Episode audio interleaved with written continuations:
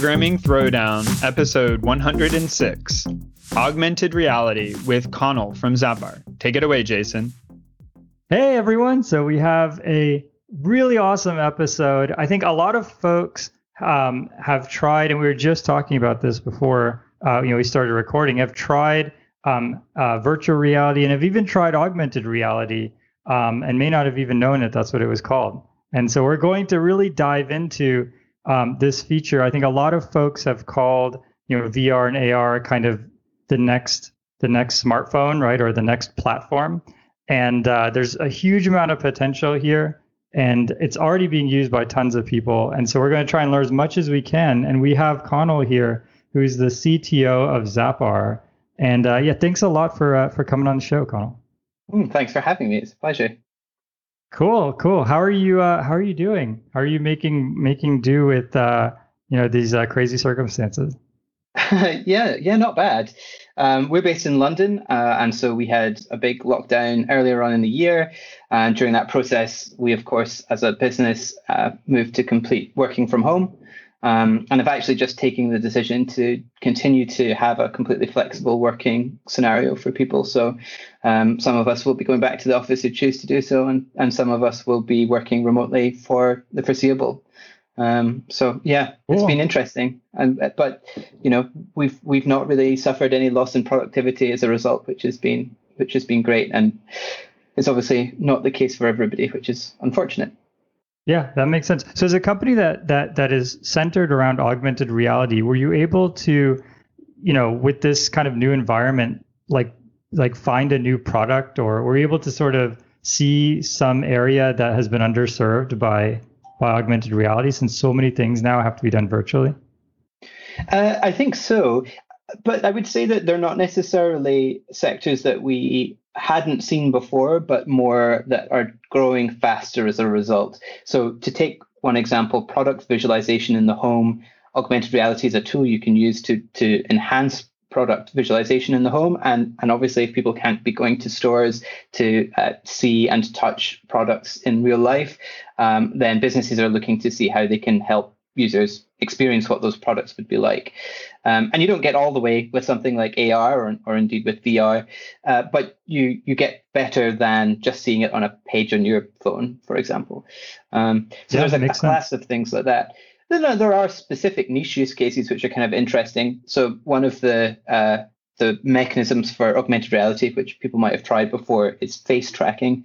So that's when you take content um, and apply it to a user's face in a camera view. So you might have tried face filters in Snapchat, for example, or an mm-hmm. example of this where you, you put some uh, 3D model around the face or, or head, or you'll distort the head in some way. Um, how to fit a mask properly, for example, is a, a use case where uh, face tracking helps with that. You know, you can show users on their own face that the mask should cover their nose as well as below their mouth, and uh, how it you know should be attached around behind their ear as uh, ears and what have you. So there've been some interesting niche specific use cases like that. Um, but I'd say that uh, you know on the whole, augmented reality as an industry is has so many sectors, so many use cases that in some sectors it will have been affected by an economic downturn, and in other places there'll be opportunities. Um, so a, a, mixed bag, as as is I'm sure the case with lots of industries at the moment. Yeah, that totally makes sense. I, I remember reading something which said uh, exactly what you said, which is the you know the, the the coronavirus situation kind of accelerated trends you know that that they were expecting to take 10 years you know we're accelerating them so that they happen in 10 weeks. I know personally i mean i started buying all my clothes online which is something i'd, I'd never really done in the past. And uh, um, yeah i think i think a lot of people are kind of changing. And, and and you're starting to realize the like latent advantages. Like one of the advantages i found is you know um uh, i mean patrick and i are both kind of like tall lanky people and so I like to buy, especially shirts that are medium tall, which is a very rare size. Um, and now that I'm online, I can always get, uh, you know, get that size in, in, in any style. And so that almost kind of trumps being able to try it on in the store because because you get the fit you want. And so yeah, I think a lot of these trends, it's really going to be interesting when this is all over, like what remains, like what what will be popular. Yeah, I, I was having a, a, similar discussion with one of my colleagues the other day in terms of looking at things that have have been huge changes in our history. And you know, um, there's things like 9/11, which obviously changed how we travel by air, for example, um, mm-hmm. and uh, you know, mindsets and and um, uh, attitudes in lots of ways. It seems to me like this sort of thing will just eclipse something like 9/11 in terms of the, the ongoing changes it has for our society. Um, yeah, so it's going to totally. be super fascinating to see what happens in the next like five years when it comes to working and, and being. Yeah, and I, I think that that you know dovetailing back, you know, I think I think AR and VR are probably like one of the areas that are going to really explode because of this. Um, like actually just tying these two examples, I mean, it'd be awesome if I could actually see what that shirt looked like on me um, before mm-hmm. I bought it, right? And that's something that you know isn't available at, at at least any of the stores that I checked out online. Yeah, absolutely. Even just being able to see the physical size of something in your environment, even if it's you know not got exactly the like right 3D rendering to make it look exactly like your shirt really would, mm-hmm. just being able to see you know either on a table next to a real one of your shirts, oh that's how it compares size wise is very oh, valuable. yeah, it's a good idea. Yeah, totally. Yeah. Cool. So awesome. There's lots oh, of interesting ways. Yeah, so so why don't we explain? Um, you know, people have heard the term VR. Uh, probably a lot of people have even heard the term AR. But why don't you talk a little bit about, um, you know, what does virtual reality actually mean, um, and and what is the difference between that and augmented reality? Sure. So virtual reality uh, is a class of technologies that replace the environment uh, that you're in as you experience it. So an example of that would be where you put a headset on and uh, that headset has a screen in front of your eyes. And as you look around your room, uh, you you experience a different environment. So it might be a planet far away, or it might be um, a, a, shopping environment, or you know, it could be anything. The the point, I suppose, with virtual reality is it's just not the one that you're actually in. It's mm-hmm. it's some virtual content. Um, so a, a, classic sci-fi example, the holodeck in Star Trek, is a, your almost idealized virtual reality environment where people can walk around and it's almost like they're actually at the place that's being represented. Yep. Yep. Uh, augmented reality uh, is halfway between virtual reality and our real world environment. What augmented reality does is it starts with the room that you're currently in, or or you're um, in the case the case of face tracking, we as we discussed, it starts with a camera view of your actual real face. Uh, and then it takes virtual content and adds that into that environment as if it's actually there present with you.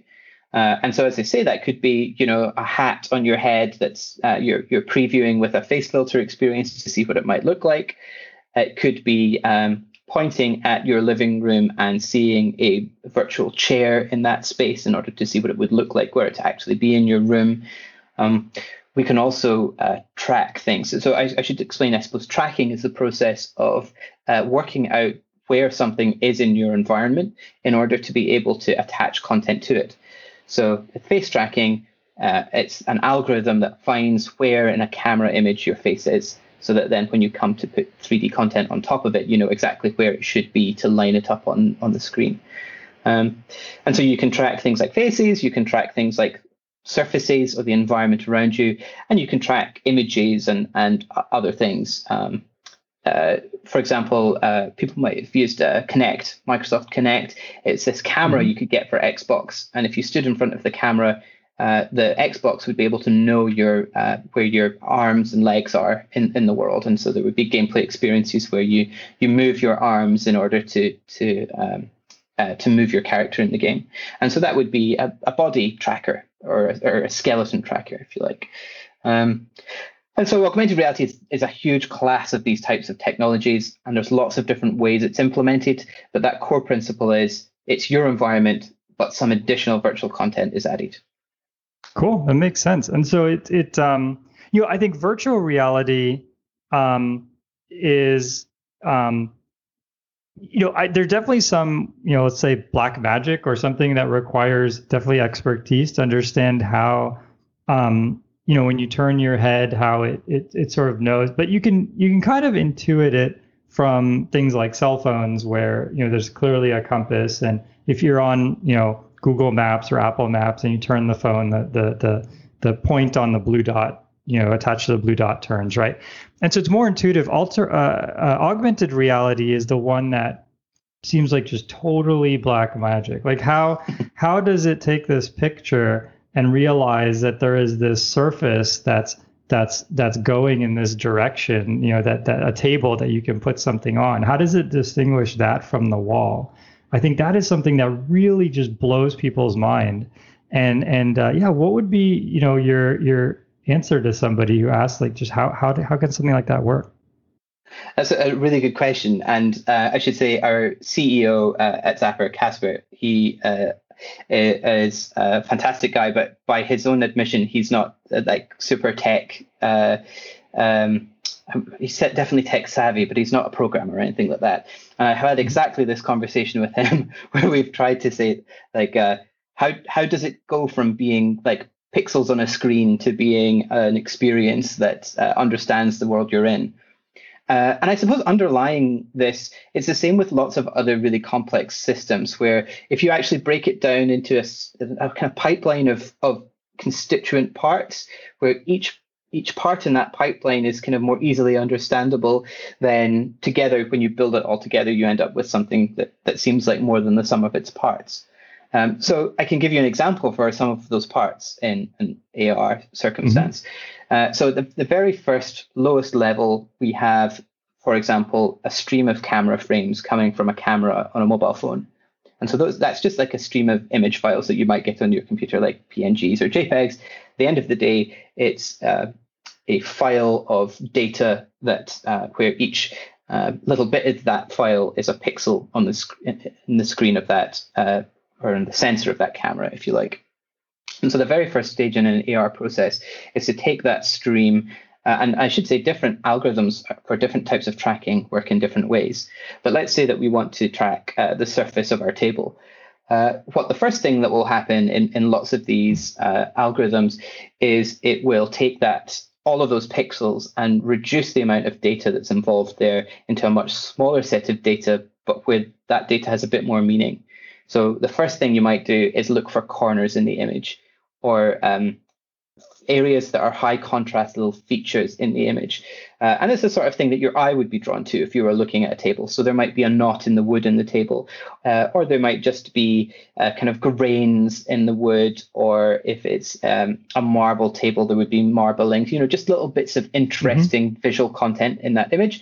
And so we have algorithms that can look through the pixels and say, you know, this little group has more high contrast pixels than other areas. Um, and with some clever um, uh, choice of how we define those uh, elements, we end up with being able to say, you know, at this point in the image, there's something interesting. At this point in the image, there's something interesting. And indeed, if we look between the frames, those are relatively consistent. So that the grain of, or the, the knot in the wood in this frame versus a knot of wood in the next frame look sufficiently similar that similar that between those frames, when we're calculating what's going on, we can say that particular place in the image has moved from there to there between these frames. Oh, uh, and then then what you typically do in the kind of next stage up is you take a ton of these matches or correspondences between these frames uh, and you uh, do some effectively geometry to work out if that was there in last frame and that was there in that frame and it's now here and that one's now here. What has the camera done? How's the camera moved in order to make sure that those places all match up between the two different frames? Um, and then the complexity is just from there you know how you work that maths out. You end up with a set of maths that matches very similar to what you get when you're dr- like rendering 3d content in a computer game. Um, and uh, so so we have uh, matrix math or, or linear algebra. Um, if you uh, studied that at school or, or university, um, we end up with matrices that represent the movement of objects and cameras, and those are exactly the sorts of maths that we use then to say now take this 3D model and position it into this scene uh, as if the camera had moved between these frames from here to here.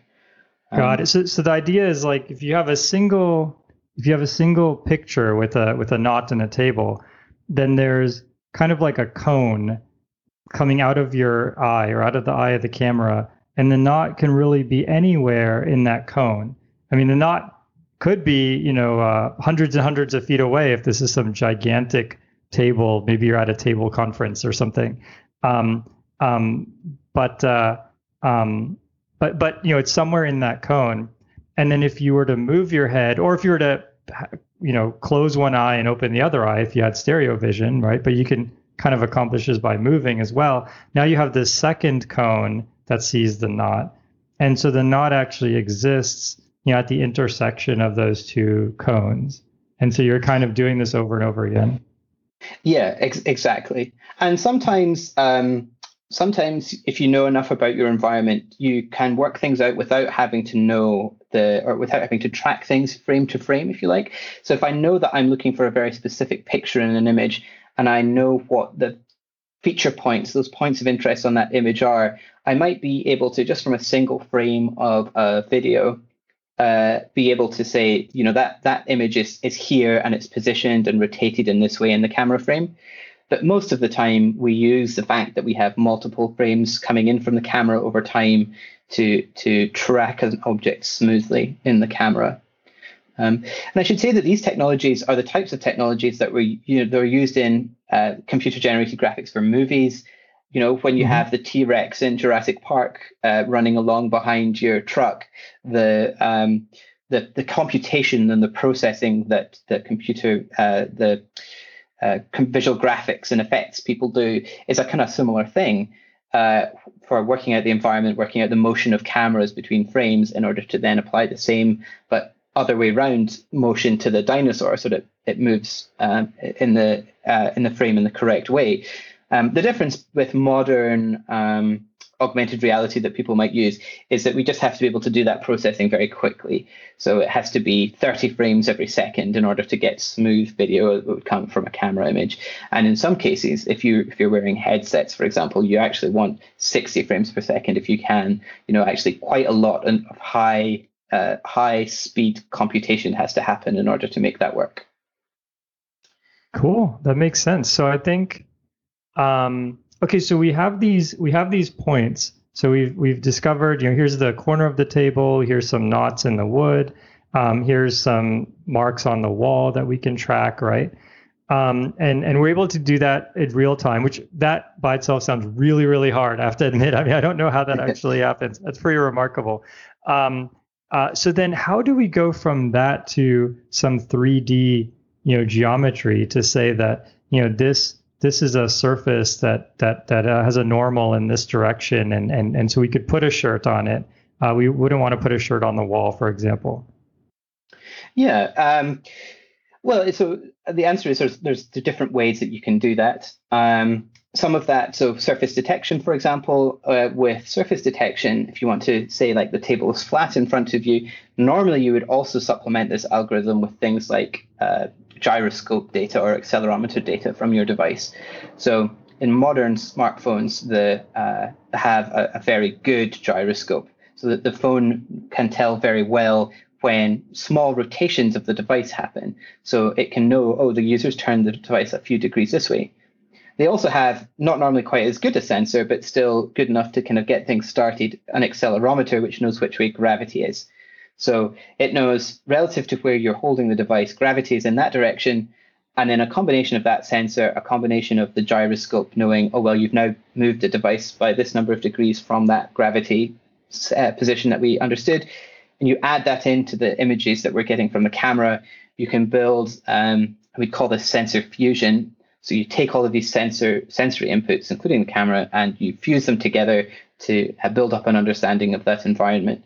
Um, but the, the process of doing surface detection, so so knowing that your table is in front of you and what height it's at, and um, uh, the you know the extent of the table, so how far it goes in each direction, that's quite a complex process that uh, is uh, a, you know a, a, lot of research time, I suppose, yeah. has, has, gone into how you solve that problem, um, especially and how you do it real time. Yeah, I mean that sounds that sounds just insanely difficult. I don't know how, no idea how that works.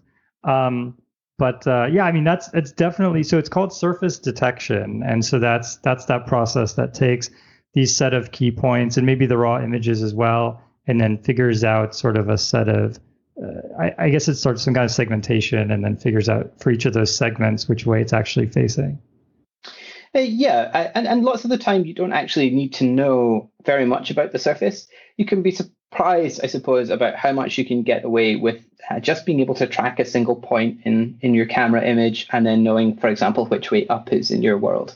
Um, well, that makes sense. Yeah. Yeah. So if you're if you're happy to uh, be having an experience that takes place uh, on your floor, so on a surface that's not going to move in your environment, or on a static table, then being able to track a single point and know which way up is, you can actually do quite a lot of interesting experiences with that sort of thing. Yeah, that makes a ton of sense, right? Because I mean, I mean, most of the things you're interested in are at 90 degrees. Like you're interested in walls, tables, floors, and so you don't have to consider all the possibilities there.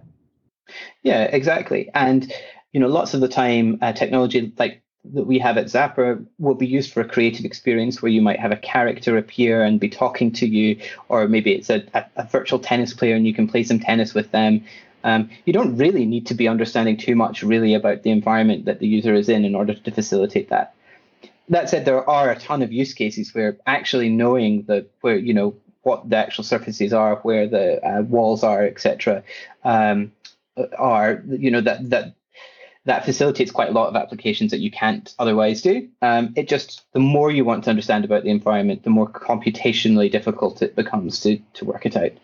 Um, yeah, and so sense. yeah, and devices like the the iPhone, for example, have machine learning chips in them specifically to try and process data a lot faster to be able to um, uh, run uh, neural networks on the images that come in um, in order to to do this. And Whereas in other circumstances, so with our technology, for example, lots of our tech is supported in the web browser and uh, has to run in the much more limited computational environment that your web browser is. So in, in that sort of circumstance, we have, I suppose, a different set of appropriate applications that we can support based on the, the type of computations we can do. Yeah, that makes sense. And one thing you know, I want to point folks to, if, if they missed episode 102, um, with Max Sklar, we talked about um, um, you know Bayesian mathematics and dealing with uncertainty. And this is you know a perfect example of that, where you have an accelerometer, it has error. Um, you have a gyroscope with error, and you have these images, and that that algorithm. Um, there's there's there's like irreducible error. I mean, there are things that are just ambiguous, and there's also error in the algorithm itself, right? Um, and so and so the way you kind of deal with all of that is is you just kind of put all of that uncertainty into this into this fusion system and it kind of reconciles that. So if your accelerometer is very unhappy I, I don't actually know very much about mechanical things but let's assume you dropped your phone and that made your accelerometer unhappy for a few minutes or something it, it would it would uh, you know the system would understand that and it would compensate with the other devices right? Or if you were in a very flat room then maybe you know that could be compensated by the hardware on your phone, and, and it all kind of works together in harmony. Uh, that's ex- exactly right, uh, and uh, those exact techniques that you're talking about, um, uh, modeling the error, trying to trying to uh, work out how certain you can be about some sort of truth in the environment that you're trying to understand versus the, the sensor input you're getting. We also have different lag between things like sensors and cameras. So we might, for example, get very high resolution and very fast uh, data back from the gyroscope. Um, I, I, also am not very mechanically minded, so I have no idea why gyroscopes are better than accelerometers. Yeah, but same here. Gyroscopes seem to be really good. Actually, uh, just and, an aside, it's uh, I, I remember reading something, and people should check this out. But the way the gyroscope works, you know, it's such in such a small device, is it's like an extremely tiny ball. Uh, and in that hollow ball, there's a, like some kind of fluid and another ball. And basically, where those two balls contact is is how it determines. But but it's like macroscopic or microscopic and uh, it's unbelievable. You should see, uh, you know, you could do a Google search or something and see how the the gyroscope in your phone, like what it actually looks like. It's remarkable. I, I find it fascinating to think about like all of the tech that sits in these devices in our pockets, and you know, I, I think if if if when you know we're at the gates of heaven and the uh, we were to be shown exactly the complexity inside the inside the phone in some sort of moment of enlightenment, I think it would be incredibly mind blowing. yeah, it would be like taking uh, George Washington and putting him in a time machine and putting him in, in Times Square or something, right? I mean, it would just blow our mind, uh, you know. And, and and it's the encapsulation is incredible, right? That it's it's uh, we've taken all of this complexity, but we've been able to provide value to just about everybody. Mm, in, indeed, and I think there's a there's a kind of uh, a comfort in in how uh, broad we have been able to use computing, I suppose, as a as a, a race, because with uh, if you were to take George Washington and bring him to now, and then like show him some, show him some cat video from from Reddit, he might be like, "What? Why? Why are we using the technology like this?" Um, yeah, it's uh, so true. Yeah. But the comfort comes in being able to say, you know, it's exactly this set of technologies that also facilitates like a, a surgeon across the world being able to to perform surgery on on somebody uh, in a in a hospital without the same facilities. Um, uh, you know, it in that case, it probably still comes down to like MPEG encoding a video, and yeah, so yeah. you know, there's there's for every flippant use, there's there's probably something that's doing a lot of good in the world. Yeah, absolutely. Yeah, I mean that was that was really well said. Yeah, I think um, yeah, it's interesting. There's a lot of energy spent on um, you know how can we better use uh, free time, but then almost serendipitously we end up we end up uh, making better use of people's work time. I mean, what I'm thinking in my mind is the Google Glass, which was originally represented as a you know B2C business to consumer kind of product where uh, people would use it, uh, you know, in their free time or maybe as part of their daily activity.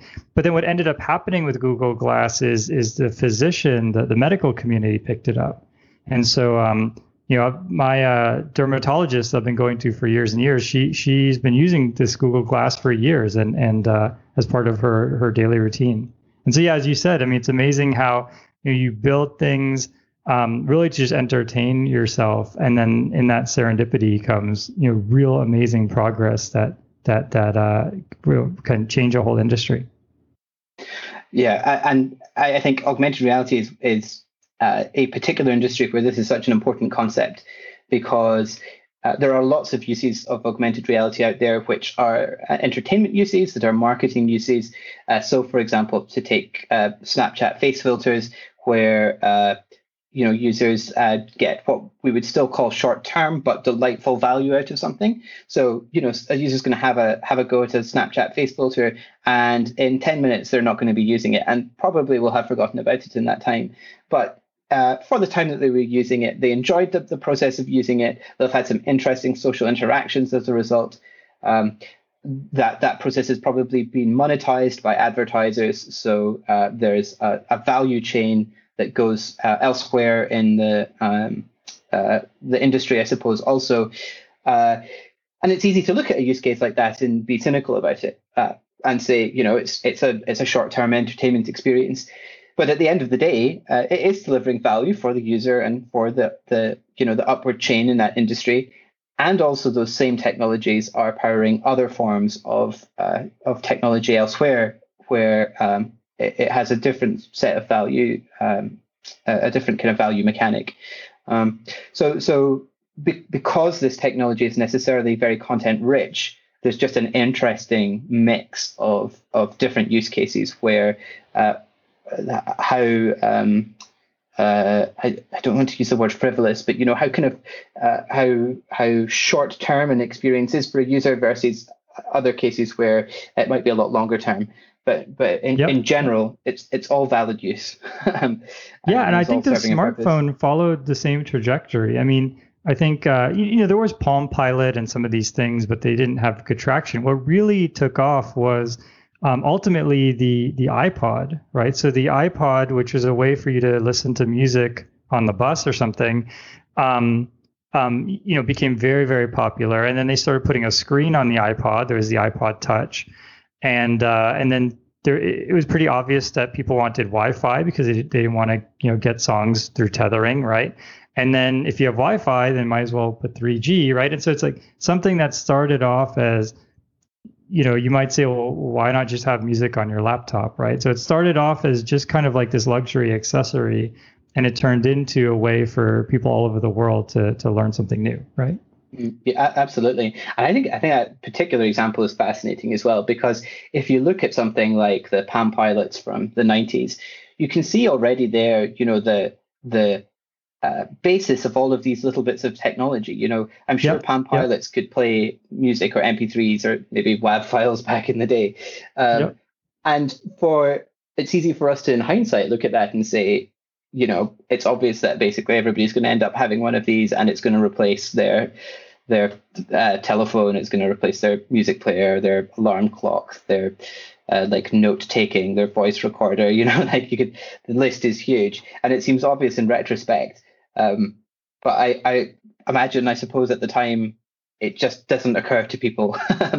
and yeah, uh, and I think you have yeah. to make mistakes too. Like the, um, and I always get this backwards, but there's the capacitive touchscreen and the resistive touchscreen. Um, and and one of them basically re- the, the short story is one of them requires a pen. It's just not good enough for you to use your finger on.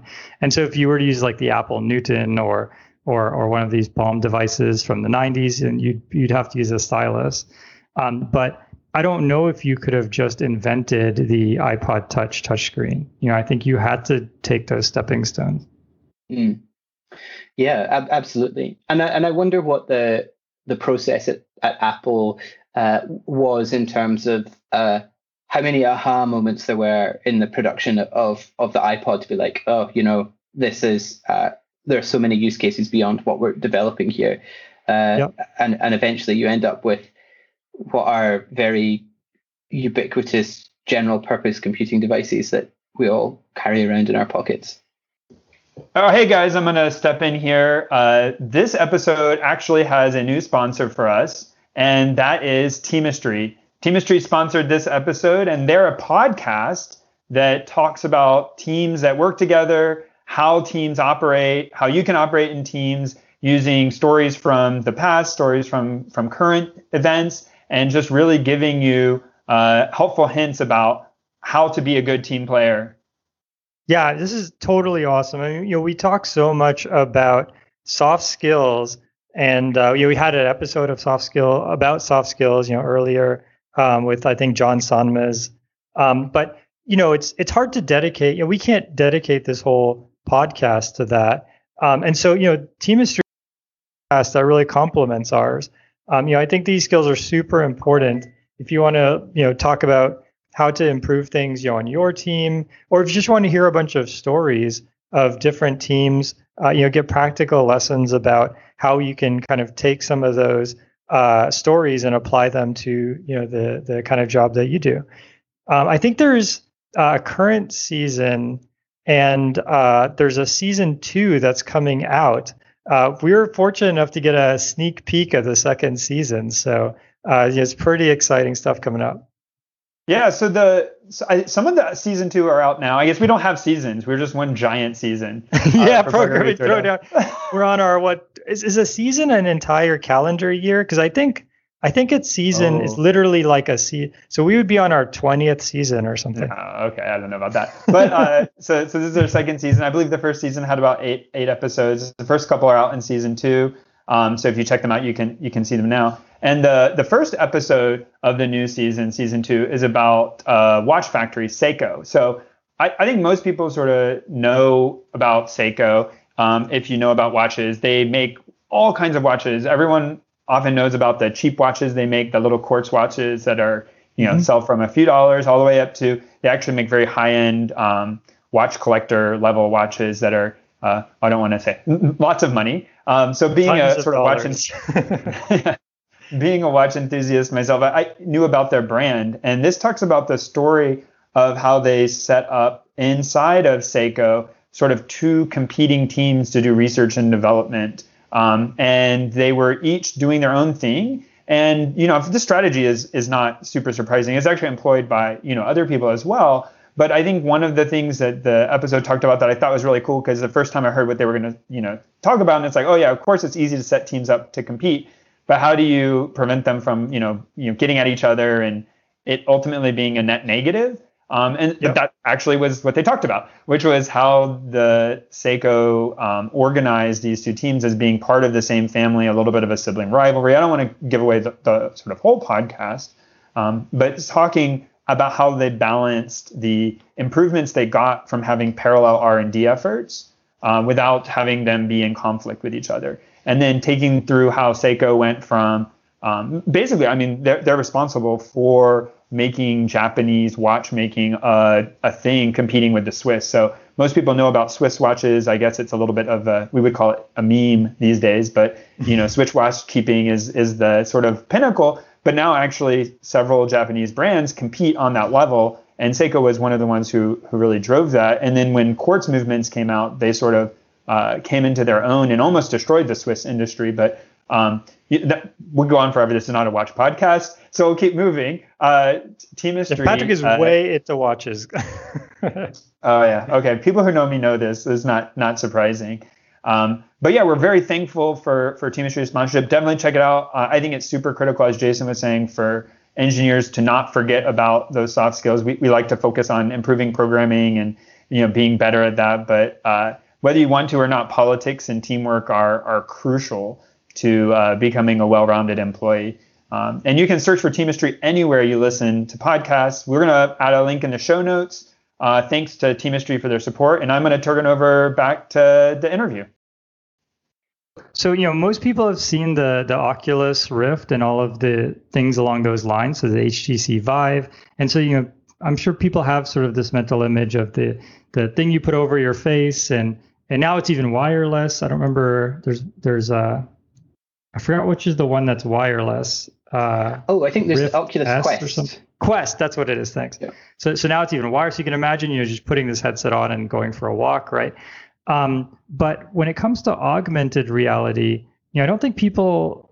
Uh, well, first of all, I don't even know really what's out there in terms of hardware, but but uh, but I don't know if people have a good mental model for what that actually looks like. Can you kind of walk us through, you know, what is augmented reality now. Um, I, I, think the example you brought up where you hold up the phone, that that's definitely in everyone's hands. But but it, you know, what is sort of is that the state of the art, and, and what's you know coming in terms of hardware?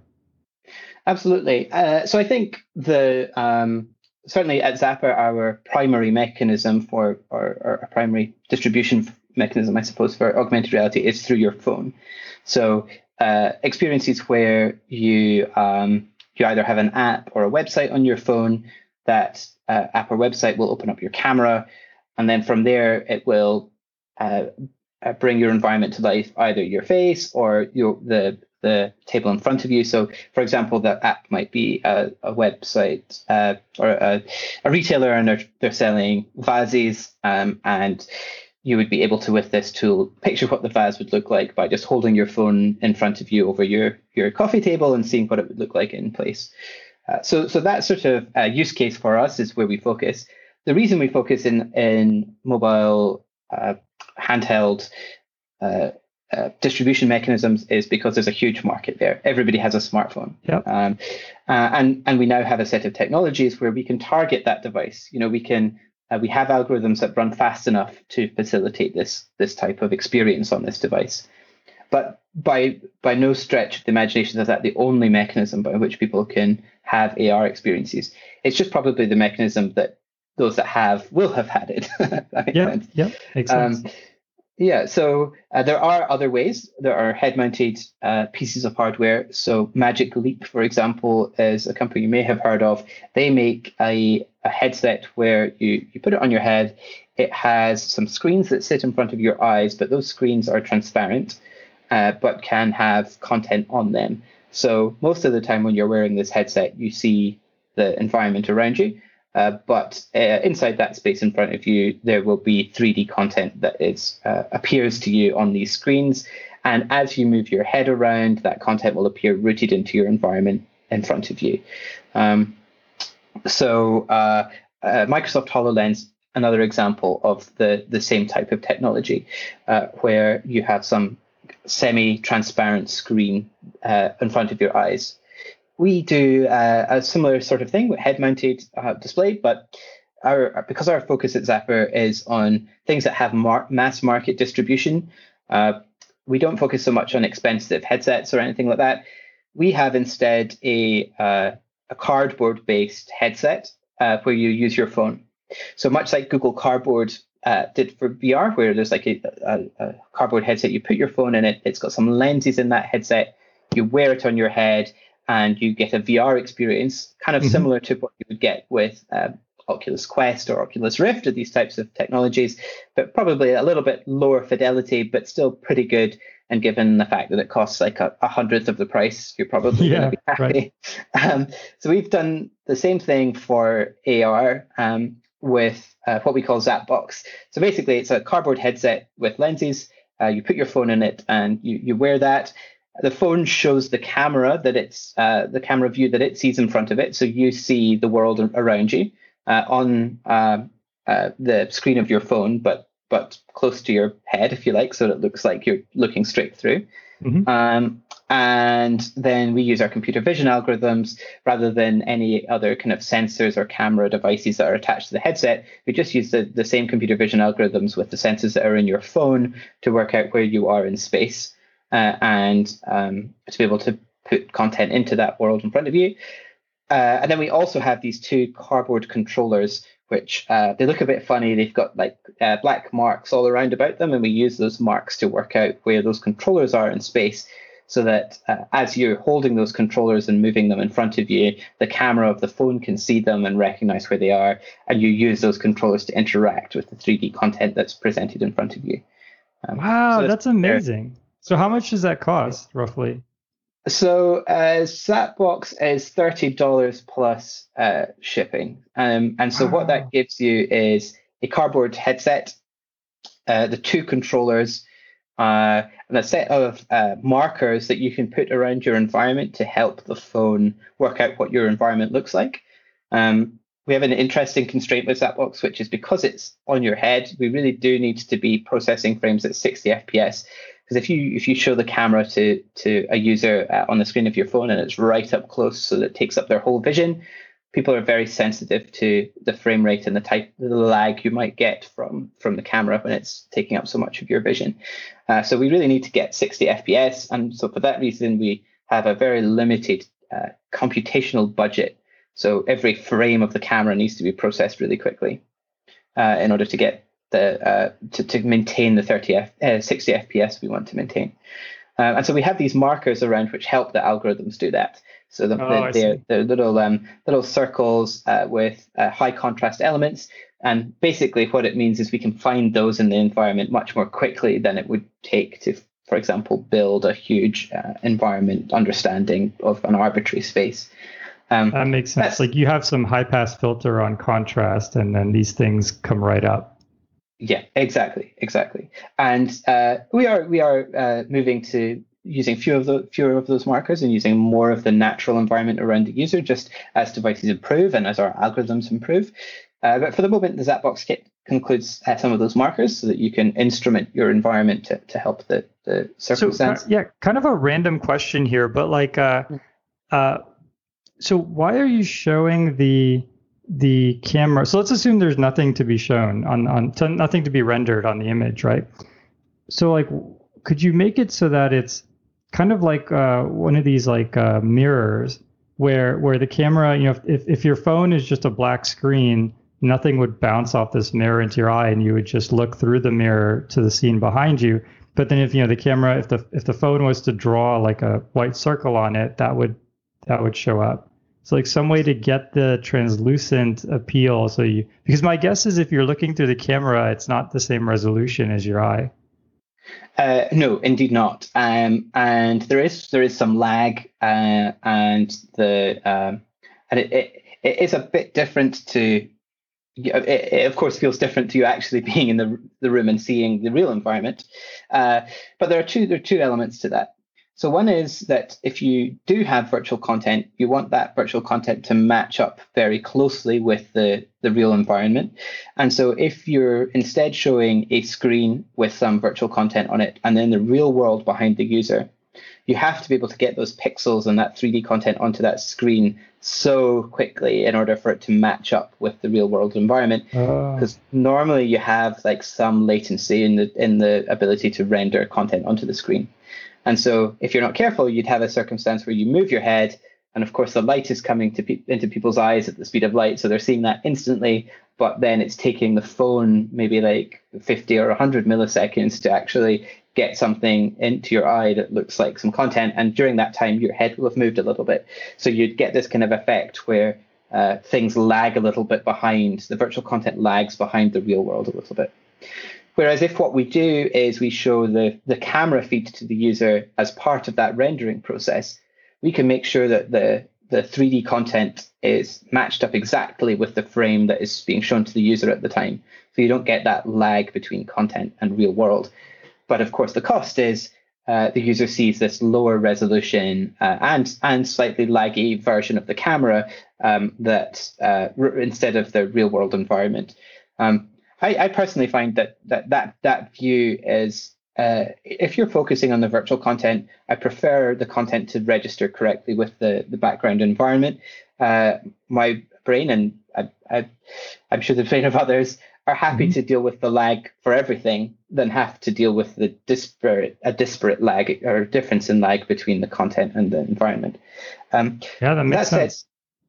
Now that said, there are there are definitely solutions which do exactly what you say and and work very well in lots of circumstances. So so one example is is a headset where you place your phone actually above uh, above your eyes and and horizontal, um, so the phone screen is pointing down to the ground, and below the phone there is a, a I think they call it a semi silvered mirror. So it's it's a uh, exactly the, the the thing you describe. It's like those mirrors that you get in um, the interrogation cells in in police stations. Oh yeah, where like the police are looking at you being interrogated, but you just see a mirror.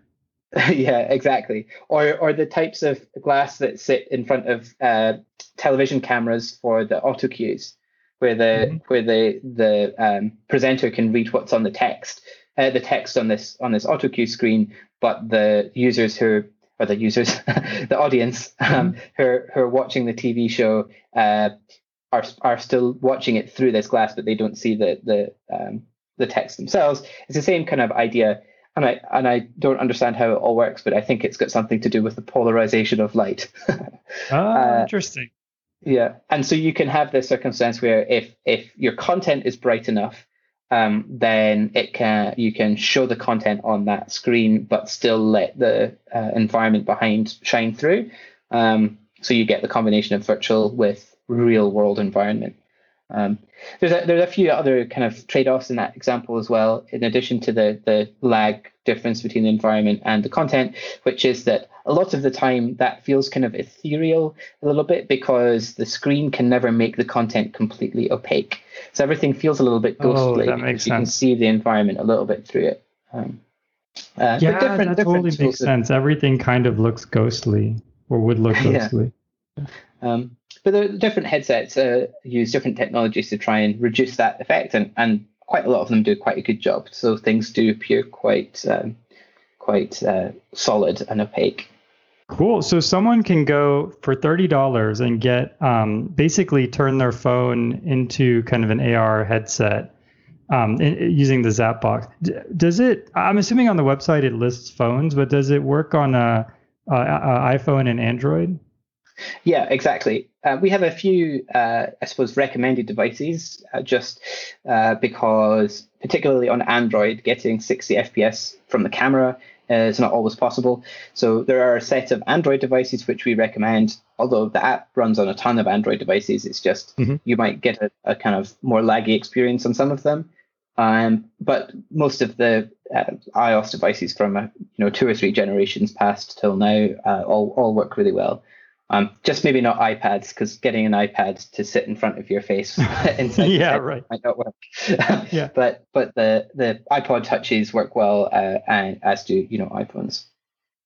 Cool. So let's jump into Zappar. So so um so Zappar is targeted at folks who want to make AR content. So this would be you know the the app designer behind let's say American Eagle, and they want to to add a, an AR experience. The example you gave is great, where you put one of your own T-shirts and they line this one up, right? And so they would use um, your platform to to help build that. Yeah, exactly. We we kind of have uh, have uh, two sides to our business at Zappar.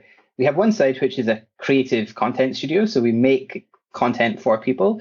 Uh, but the other side uh, is what we call ZapWorks, and it's our content uh, development platform. So we have a, a set of tools for uh, anybody to use to go and make this kind of content. And they, they range in complexity from some that are really easy to use. Let's say you want to bring your business card to life with some buttons for uh, like going through your uh, or, or sending you an email or perhaps linking to your social sites, or perhaps you want to have a video on there that you've recorded that might play as if it's on the surface of the business card. So we've got some some simpler tools that help you make that sort of thing really easily. Uh, then we have some uh, IDEs, if you like, so some uh, fully fledged 3D development environments for, for building content, which feel a bit like a game engine. So if you've ever built something with Unity or, or that type of tool, mm-hmm. then um, that's what this this tool feels like. It, it gives you a 3D environment. You can import 3D models. You can script the experience. Uh, and then it understands all of these different tracking types. So you could say, I'd like I'd like my character, 3D model character, to walk around on my table, and so you would have a world tracker, uh, and you drag your 3D model into that. Or perhaps you have um, designed a, a, a, hat, a 3D model hat. You could say, I want to create a face tracked experience, and you could drag your hat in and position it so it would appear on the person's head. Um, and that's all integrated with like a publishing platform, so you can publish that content straight away, and users can access it either through our app or through the web or through our technology integrated into other apps. Uh, and then there's one final element, which is all of these computer vision algorithms we also expose as a set of SDKs, so people can use them in their own applications or programs uh, or other creative tools. So we have an SDK for Unity, for example. So you could you could uh, build with Unity a gameplay type experience using our face tracking or our world tracking or image tracking, etc. Uh, well, so, so so how would uh, um, so how how does this work? So actually, one thing real quick, how does the web version work? So someone would go to a website on their phone and it would uh, it would somehow start this experience like I guess using HTML5 and, and WebGL and all of that. Yeah, exactly. Uh, and the web for us is a super interesting space. Um, it's uh, very much more convenient for users in a lot of ways than app stores. So mm-hmm. you know users can get to websites really quickly. Um, the uh, web now has a ton of technologies that help us do this sort of thing. It's particularly interesting for us at Zappar also because we have uh, it's a competitive advantage for us a little bit mm-hmm. selfishly in that our algorithms we've been kind of on the block for quite a long time at Zappar, so our algorithms are quite heavily optimized and also lots of them conceived for comp- uh, uh devices which have less computational resources than our big smartphones do now. Uh, and that means that those algorithms have translated well for us to run them in web browsers. So wow, really cool. Yeah, so what you would do is, yeah, you'd open your, your phone to a website. You might have done that by scanning a QR code first, or maybe someone's just giving you a URL or a, link on social. And it takes you to a web page like any other. Uh, the app or the, the website will then prompt to open your camera, like as if you were, you know, using uh, Zoom or Google Meet or something on your phone. Um, uh, in some cases, we'll also, so, uh, on iOS, for example, request sensor data, so accelerometer and gyro data. Yeah, it makes sense motion data on iOS, uh, and websites require permission for that. So we ask for that as well. But then in that web page, you'll see the camera, um, either the selfie camera or the rear facing camera. And then, much like it would in the app, as you look around your environment, we can you know bring content to that. Yeah, and there's a ton of interesting constituent web technologies we use there. So you mentioned WebGL, which we use in order to do the 3D rendering. Um, we use getUserMedia, which is the API for accessing the camera in the web browser. Uh, we use a technology called WebAssembly, which uh, lets us take code that's not written in JavaScript. So I suppose the language of the web is JavaScript, and, and mm-hmm. that's the kind of natural programming language you, you would use to write content for the web. Uh, but uh, WebAssembly lets you take code that's written for other in other programming languages and use them for the web. And lots of our algorithms are written in C and C++, which uh, uh, and, and WebAssembly allows us to run those in the web browser very quickly. Well, that so makes sense. That there used technology. to be something called a Emscripten. Is WebAssembly mm. like an evolution of that, or? Do you, do you... Uh, yeah, so it, I suppose effectively it is an evolution, but but actually what Emscripten serves to do now is provide uh, uh, uh an environment for uh, WebAssembly. WebAssembly is quite actually a core kind of raw technology in a web browser that lets you uh, run this type of code, but uh, when you're when you're coding in a language like C and C++, there are lots more elements than just the the machine code that the compiler produces that makes things work. So you have what's called a standard library, um, and that's a set of uh, uh, programs that run along with your program, the, the, program you've written, that let you access files, for example, or or, or the network or the camera. Um, and so the standard library is a, a set of tools that accompany your program. And the WebAssembly technology doesn't provide any standard library but Emscripten now serves that purpose. So uh, if you're you're building, uh, you're taking a program that you'd previously written in C++, you compile it with Emscripten. Emscripten will compile it into WebAssembly, but will also provide implementations of these extra libraries that you need in order to uh, make your program run. Um, oh, I see. Yeah, and so uh, Emscripten, I suppose, originally started uh, targeting a technology called Asm.js, which is uh, the kind of precursor to WebAssembly. So Asm.js is to WebAssembly, I suppose, um, or that's those are the equivalent technologies, and then Emscripten serves as a layer on top of of of those. Um, it. I guess. So so basically, like you write a C++ program. In that program, you call quicksort. Um, and so what happens under the hood is it goes to the STL or, or one of these standard libraries and fetches quicksort. Uh, the issue is on the browser, you know, you don't have quicksort. And so Emscripten kind of provides like WebAssembly versions of all of that. Yeah, exactly. And and another way is, um, let's say you've built a 3D program uh, in C++ using OpenGL. So OpenGL is a, a an API uh, for native programs that allow you to use the graphics card on your computer to draw 3D uh, elements to your screen. So, for example, um, you might, if you like computer games, will use OpenGL to render content onto your screen. And if you've written applications in C and C++ using OpenGL, um, and then you want to use uh, to port those using uh, to run in the web browser, the web browser doesn't have exactly the same set of APIs. They have a slightly different but similar set called WebGL, which um, uh, has a, a, a different set of constraints and slightly different API what Emscripten does is it te- provides to your code a set of APIs that are like the original OpenGL you wrote your program for, but then takes those and actually runs the equivalent WebGL behind the scenes on your behalf, so that the you don't have to modify your program to understand WebGL. Uh, Emscripten will translate your OpenGL into WebGL. Cool. Yeah, that, that's that's really fascinating. Yeah, and so so yeah, this is really awesome. So if somebody wants to, um, let's say there's somebody out there who wants to learn this this technology, right? So they would um, get the Zap uh, ZapWorks SDK. Um, let's say they wanted to just to use a simple example, make it so when you touched on a surface, you know, a, a ball popped out of it or something. So they would write, they would they would take this SDK, um, they would make an app, uh, you know, shell of an app around that there would be some way to sort of trigger it, say when a person taps on the surface, there's some sort of logic to handle that. Um, and then and then um, they would say, I want this ball to fly out, you know, uh, parallel to the normal on this surface. And and under the hood, Zappar is doing all of that that heavy lifting that we just talked about and more. Yeah, exactly. And different different um, of uh, different particular ones of our tools that's not very grammatically correct. uh, our different tools expose uh, that type of use in a slightly different mechanism. So, for example, our 3D IDE tool, uh, it's our studio tool, we call it, but it's a kind of 3D development environment for making content. All you need to worry about there is is, is be like, I, I want to track the environment.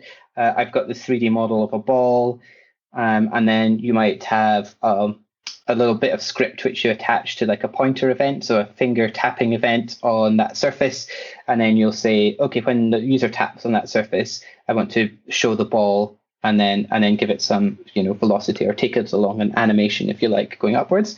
And then you can publish that um, and then users can access that straight away in the browser or, or through the app or, or wherever.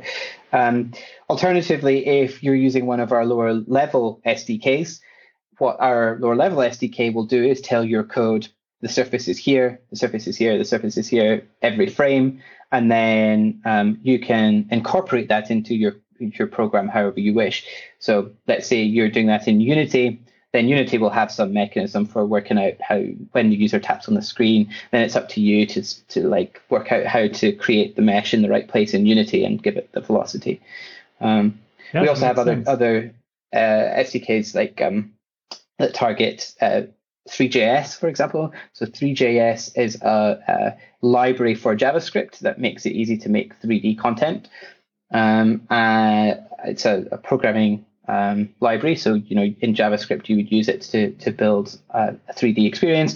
And then our SDK for three.js will just give you a group in three.js, which is I suppose a three.js concept. Uh, and then it would be up to you to to work out when the user's tapped there and to you know put the ball there and using the three.js API make the ball render up in the right place.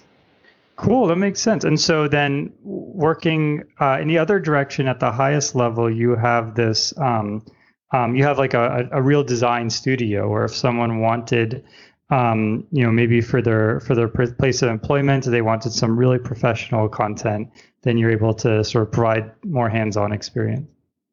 Yeah, exactly. And in fact, that's the bit of our business that we started with.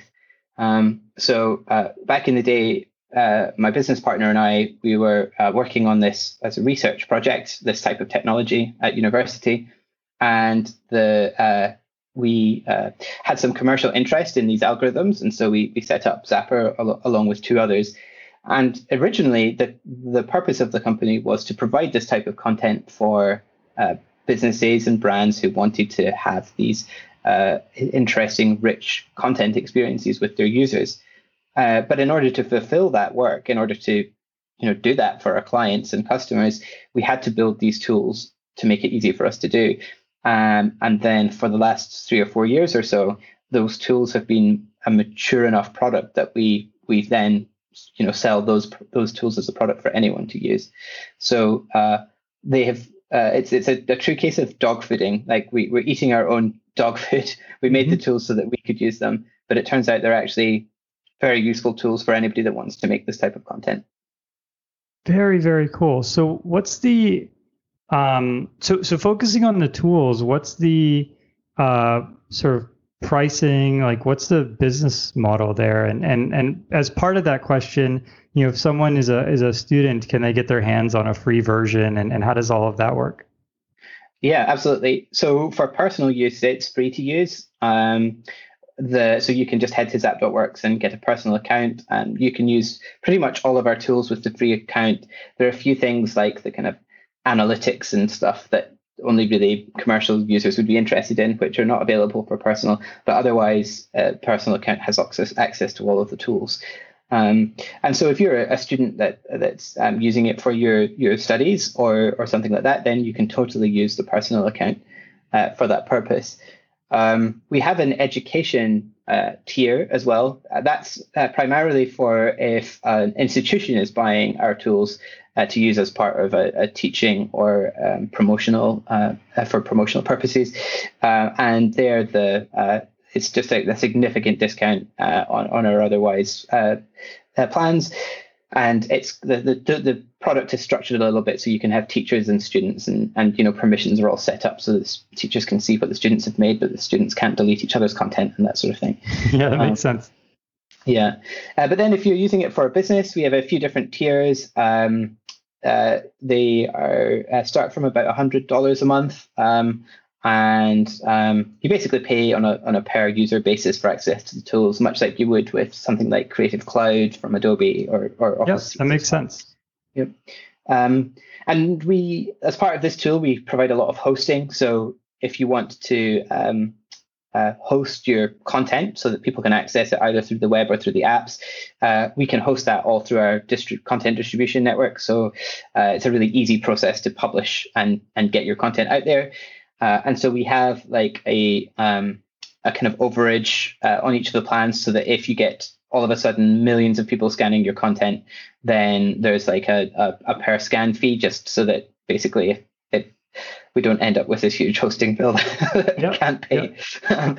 yeah, I've uh, definitely uh, definitely been there. I mean, we um uh, at one point we tried moving the podcast to um, from one provider to another, and um, um, that second provider wasn't uh, you know, the economy of scale was a little bit different, and yeah, you'd easily rack up a very hefty bill, you know, if you're not careful. And so, yeah, you definitely need those guardrails in place.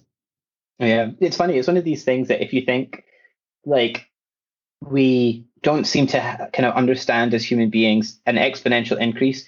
So if you go from yep. like 10,000 to 100,000, doesn't really seem to us that much of a difference somehow. Like but but it yep. is 10 times more or if you go from 100,000 to a million maybe a million's a little bit different because it's so kind of ingrained in our psyche as a as a as a number but you know to, if you have a million people accessing your content you've had 10 amounts of 100,000 people accessing your content which doesn't seem, that doesn't seem like uh, I mean it seems like I'm stating the obvious but but 10 times however much you paid for 100,000 is is going to you're going to notice that in your wallet rather than yeah there's this yeah. i've been reading um um there's this uh, book i've been reading philosophy for kids. I've been i've been reading it with my kids.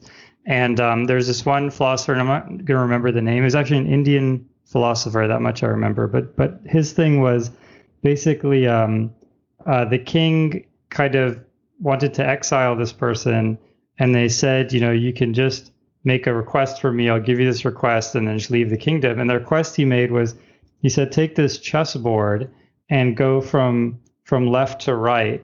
Uh, put one grain of rice on one square, and then two on the next, and four on the next, and then just keep doing that pattern. And then I'll take the whole row, and then I'll go. And uh, or maybe I don't know if it was a chessboard because yeah, two to the eighth is only 200. Maybe it was it was it was another game or something. But but yeah, basically you just you, the exponential. You know, the, the king said sure, and then you quickly realize that it's more than there are grains of rice in the universe or something, right? yeah. So it, it just it just yeah, people have a really hard time grasping grasping that. And um, what I what I tell uh, I recently did an interview where we talked about um, podcasting and, the, and we, I answered a lot of questions about this particular show, and that was one of the things I touched on was, you know, if you have uh, let's say 300 listeners and two of them you know have a feature request if you grow to 300,000 listeners, you're going to get 2,000 of those of those requests. And if you're getting two of those a week, now you're getting 2,000 emails a week uh, just for feature requests. And um, yeah, it's a hard thing to really grasp. Um, I wonder why that is. I wonder what part of our psyche makes it difficult to grasp, you know, exponential or you know multiplicative things. Yeah, it's, it's super fascinating. And I think we're kind of lucky as programmers that in a lot of ways we are taught to uh, to not trust our intuition when it comes to to scale and complexity a lot of the time. You know, lots of these um, you know, when you're if you're studying computer science and you're learning about algorithms and all of these things and big O notation, you uh, you know very quickly in that process realize that trying to intuitively work out how a particular sort mechanism is going to scale is something that's quite difficult to do. You you kind of need to start modeling it or, or, or doing doing the kind of the proof the proofs to try and work out how how something scales. Um, uh, I, and I so I think you know as a as a as a uh, community we do better than we than maybe other communities do in terms of understanding that, or or at least it's just learning not to trust our intuition on it. Yeah, that's um, right. Yep. Yeah, and uh, it, it comes uh, down to uh, the, or we see the same thing as you say with with trying to understand non-computational concepts as well, and how you scale something like support or or um, feedback and these sorts of things is, is super interesting. And and uh, you know, as a as a developer of a product, it, it's also a fascinating process where you see lots of feedback that you get in for a particular product, and you have to discern which elements of those are those that you should prioritize that that make sense for large numbers of of your uh, users and that are feasible. And, and I find that process fascinating as well. Because uh, inevitably you're going to get a ton of users that said, "But I give you this amazing idea, uh, and you never implemented it, and I think it would be the best idea for your product ever." And what they don't see is that you've also had you know 1999 other similar yep. amazing ideas. Yep. and you've had to go with the one that uh, that you know you thought would would uh, push the needle a bit more or would uh, would help more users. Um, yeah totally. Yeah so so the the um um so the product sounds awesome. I think everyone should check this out.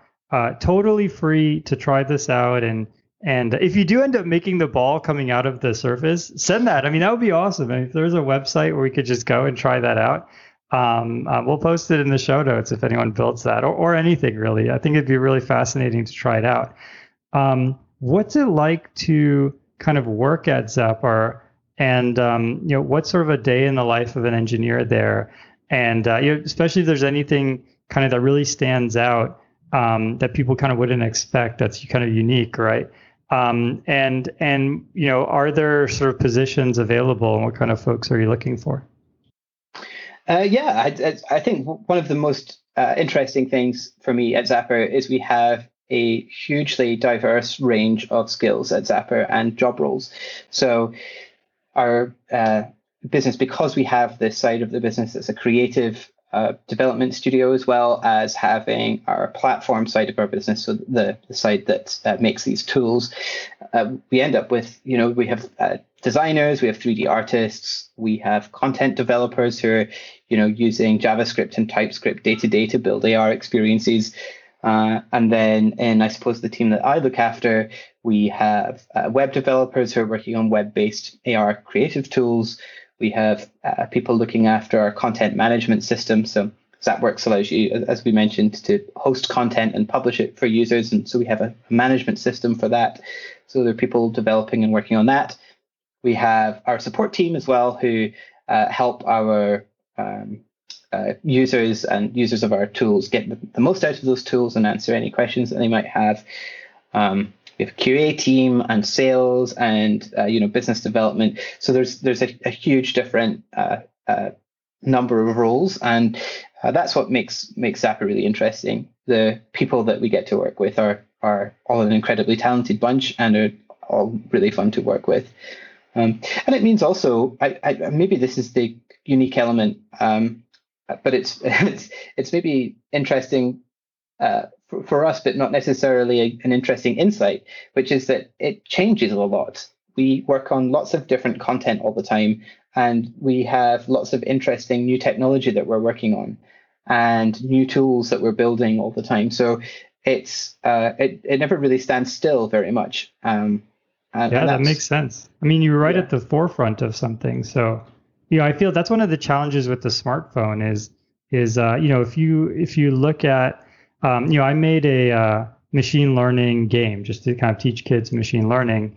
Um, and I made an app. Um, I haven't published it or anything. One of the challenges there is there's just so many apps that uh, that you know even you know I mean the plan is just to give it away for free, but it's hard to even do that because uh, you know it's like what what keyword hasn't really been taken or, or how will people be able to find this when there's just so much um, um content out there and and the the platform that you're working on is really a green field um, you know and, and and who knows when that device will come out um, or even you know when the environment changes as it has with with the um, covid-19 that that causes that huge explosion of growth right? So it's it's like a great time to be in this area.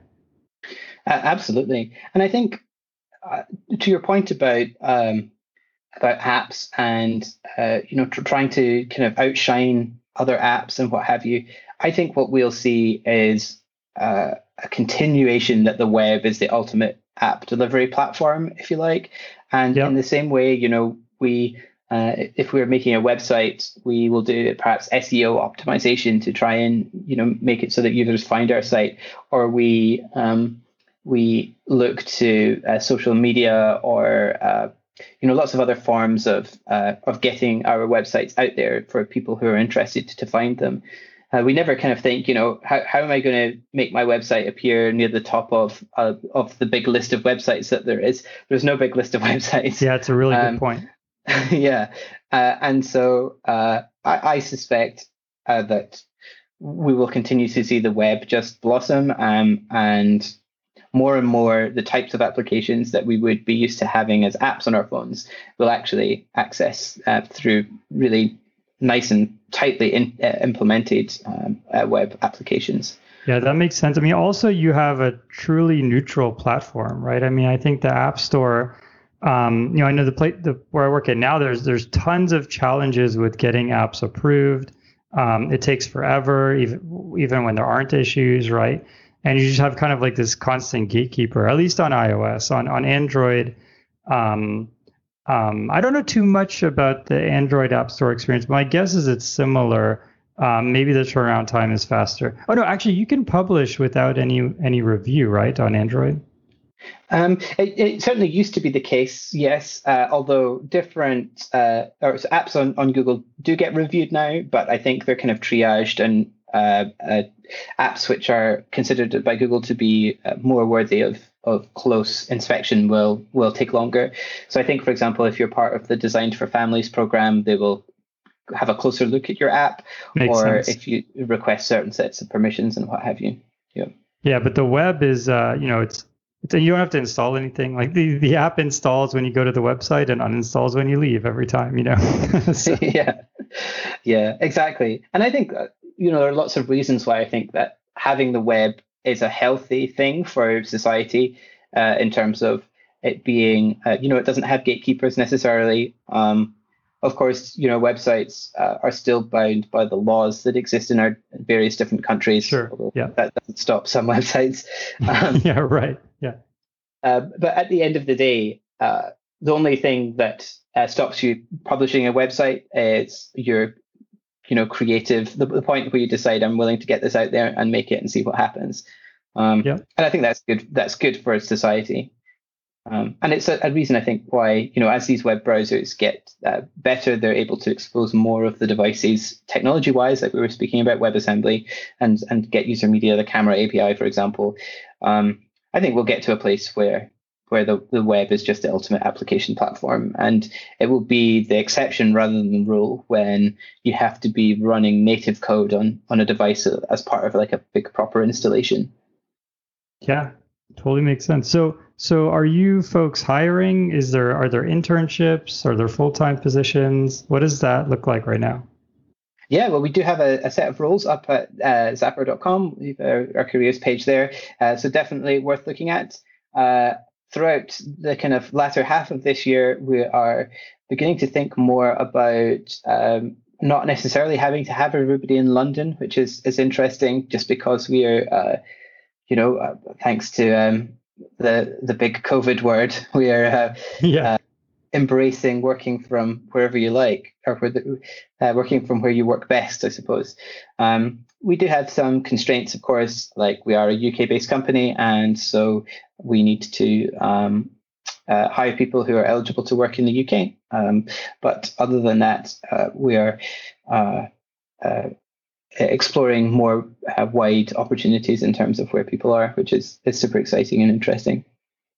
Cool. If someone wants to come for a summer, like a co-op or internship or something, you know, I know a lot of like um, companies are just starting, especially when things are changing. You know, they they don't they feel like they can't provide like a consistent, you know, sort of stable internship program. And I think, you know, I mean, I think we talked to Rob Zuber for CircleCI, and um, and and he kind of echoed that. And I mean, it makes a lot of sense. I think. I mean, even you know, even bigger companies have a really hard time um, saying in January, okay, when you come in the summer, this is what you can work on. Um, and so uh, you know, it makes sense. So is interning something that, that you're doing right now or not yet? Uh, uh, absolutely. We, have in fact just uh, hired an intern role um, for the next uh, couple of months in one of our positions. Uh, and we have had uh, student level interns uh, uh, over the summer in, in past years as well, and had had some fantastic contributions from from those individuals. And we don't have a specific program. I suppose we're still a relatively small business, mm-hmm. uh, but we're always willing to to hear from people that are are interested and willing to come and learn. And um, hopefully, we we all get value from the circumstance and and uh, produce some interesting things together. So uh, and all I think that one of the the overriding things at Zappar is we're just always willing to have a conversation be that with uh, potential candidates, be that with interns, be that with our customers or or those who are using our tools. Um, we just always want to chat. so cool. uh, yeah, get in touch. Yeah, it sounds like and and please uh, you know some add color to this, but yeah, it sounds like one of the best ways for somebody who might be in college now or in high school now that's that that that's really interested in this is just to start using it. I mean, there's no barrier to entry here. Um, just start building some stuff and um, and then and then you know they can sort of uh, reach out or they could you know have a little portfolio and and that can kind of get the ball rolling. Absolutely, and you know it's it's very similar to, for example, if you're interested in computer game development, any of these technologies that marry uh, creative work with technical work, be that so 3D modeling versus programming, or you know web development uh, versus uh, graphical design and, and UI and UX. Uh, if you jump into a project of your own just because you want to make something, you end up touching so many of these different areas. And if you're early in your career, that will help you work out the bits that you're interested in, the bits that you're good at, uh, and therefore the, the bits that you want to take further. Um, so I definitely recommend people to to just have have a, have a little think about something you'd like to see, and then see if you can make it um, be that a computer game, be it something AR, be it whatever you like. Cool, awesome. And so, yeah, this is this. Thank you so much for coming on the show. Yeah, this is uh, absolutely fascinating. I mean, honestly, there's so much uh, there, there's so much content here that that I'd love to really dive into. Um, um, we've touched everything from understanding kind of high level geometry, random maths, uh, all the way to building products. Um, so so thanks for your time. Absolutely. Um, uh, if folk, oh, go ahead. I was just going to say thank you very much for having me. It's been a pleasure. Cool, cool. If folks want to reach out, um, what we'll do is we'll post uh, you know uh, some links where folks can reach out to you, and also you can check out um, zappar.com. It's with an A, correct? Z A P P A R.com. That's right. And zap.works um, is for the for the SDK. Yep, that's right. Absolutely. Cool. Um, thank you so much for coming on the show again. Um, thank you, listeners out there, uh, for all of your support on uh, on Patreon and checking out our Audible uh, membership. And uh, we will catch you folks next month.